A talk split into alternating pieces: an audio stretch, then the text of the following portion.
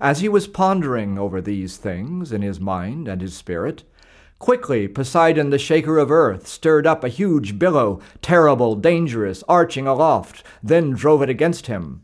As when a blustering wind so blows the dry chaff of a harvest piled in a heap as to scatter it out in every direction, so now the boat's great timbers were scattered about, but Odysseus, sitting astride one beam, went on as if riding on horseback, stripping himself of the garments that noble Calypso had furnished. Quickly he fastened around his breast that scarf of the goddess, then plunged head first into the sea brine, spreading his arms out, ready and eager to swim. And the strong earth shaker observed him. Angrily shaking his head, he said to himself in his spirit, Thus now wander the sea, while suffering many afflictions, till such time as you mingle with people beloved of heaven not even then, I imagine, will you make light of your troubles. So having spoken of him, he lashed up his fair-maned horses. Straightway to Aigai he came, where he has his glorious palace. Then other things were devised by Athena, the daughter of great Zeus. First, each wind of the others she bound from the ways it was blowing, laid her commands on them all to be quiet and rest in silence. Then she aroused the swift north wind, and broke up the billows before him, so that among the Phaeacians, lovers of rowing, would mingle Zeus descended Odysseus, avoiding his death and destruction. Thus two nights and two days he was wandering over the swollen billows, and many a time was his spirit expecting his ruin.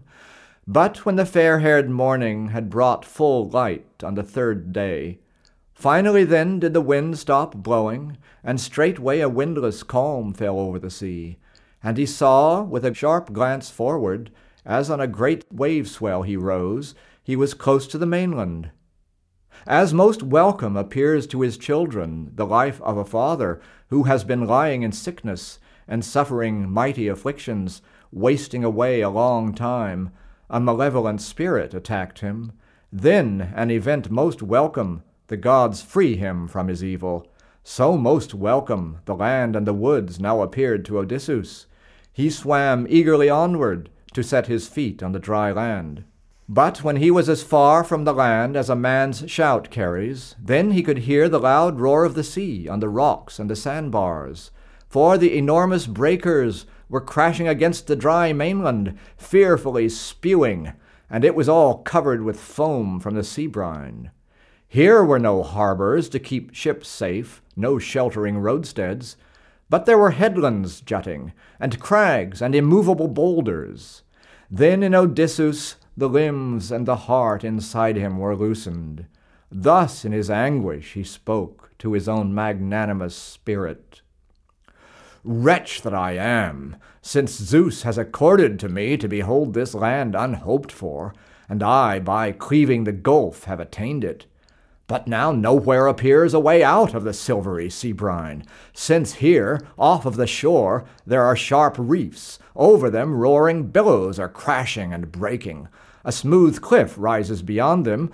Close to the shore is the sea too deep. I will never be able even to stand on both of my feet and escape from these evils.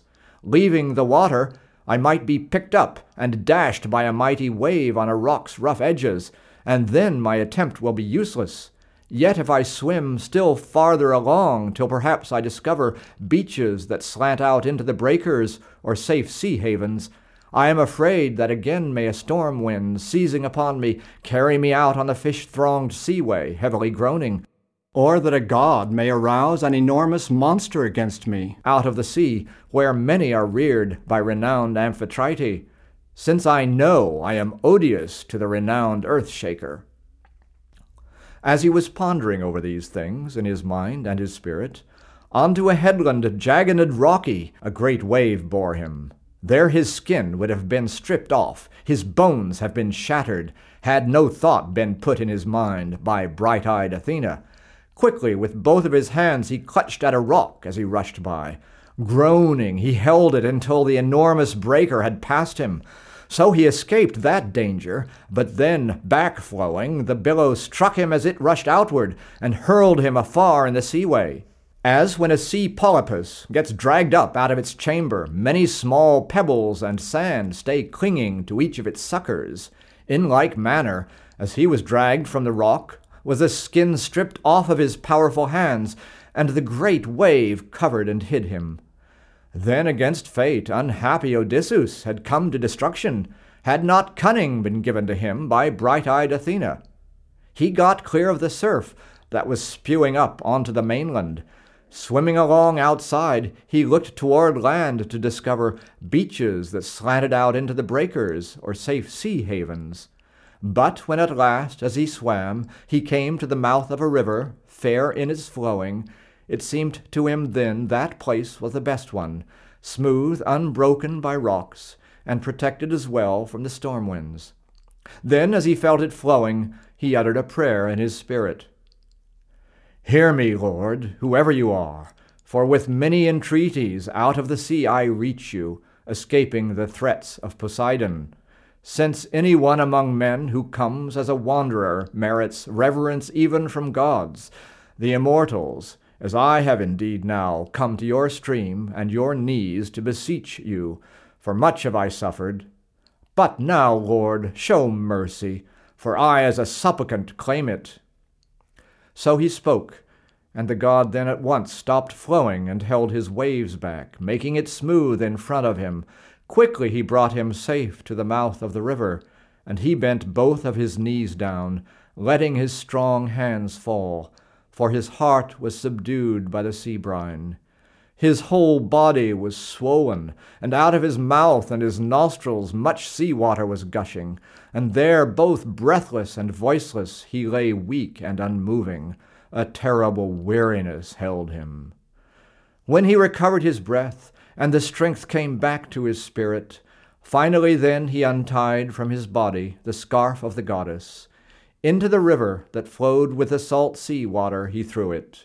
Back it was borne on the stream by a great wave.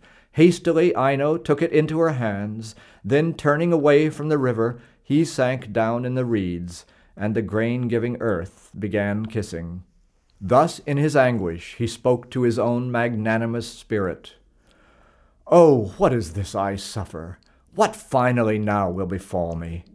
If for a miserable night I keep watch here by the river, Surely the baneful frost and the nourishing dew may together quite overwhelm me, weak as I am, my spirit exhausted. Then also, toward morning, a cold breeze blows from the river. But if I climb farther up this slope to the shadowy woodland, then lie down in the dense growing shrubbery, even if I am spared by cold and exhaustion, and sweet sleep does come upon me, I much fear that I might be a victim and prey for the wild beasts. So, as he pondered the matter, the best course seemed to be this one.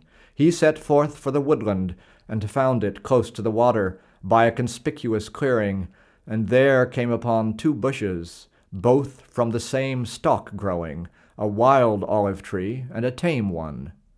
These no watery breath of the blustering winds ever blew through, nor with its beams did the radiant sun ever strike to the bottom, nor did the rain penetrate them all of the way, for they were so thick, each twining its limbs with the other.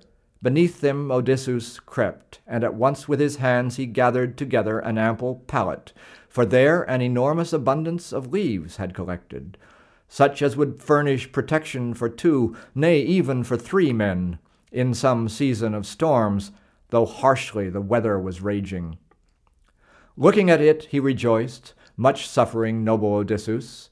He lay down in the middle, and heaped up leaves all around him, as when somebody covers a brand in the black dying embers, far at the bounds of the fields, no other men, neighbors, are near him, saving the seed of the fire, so he need not light it from elsewhere. So was Odysseus concealed in the foliage.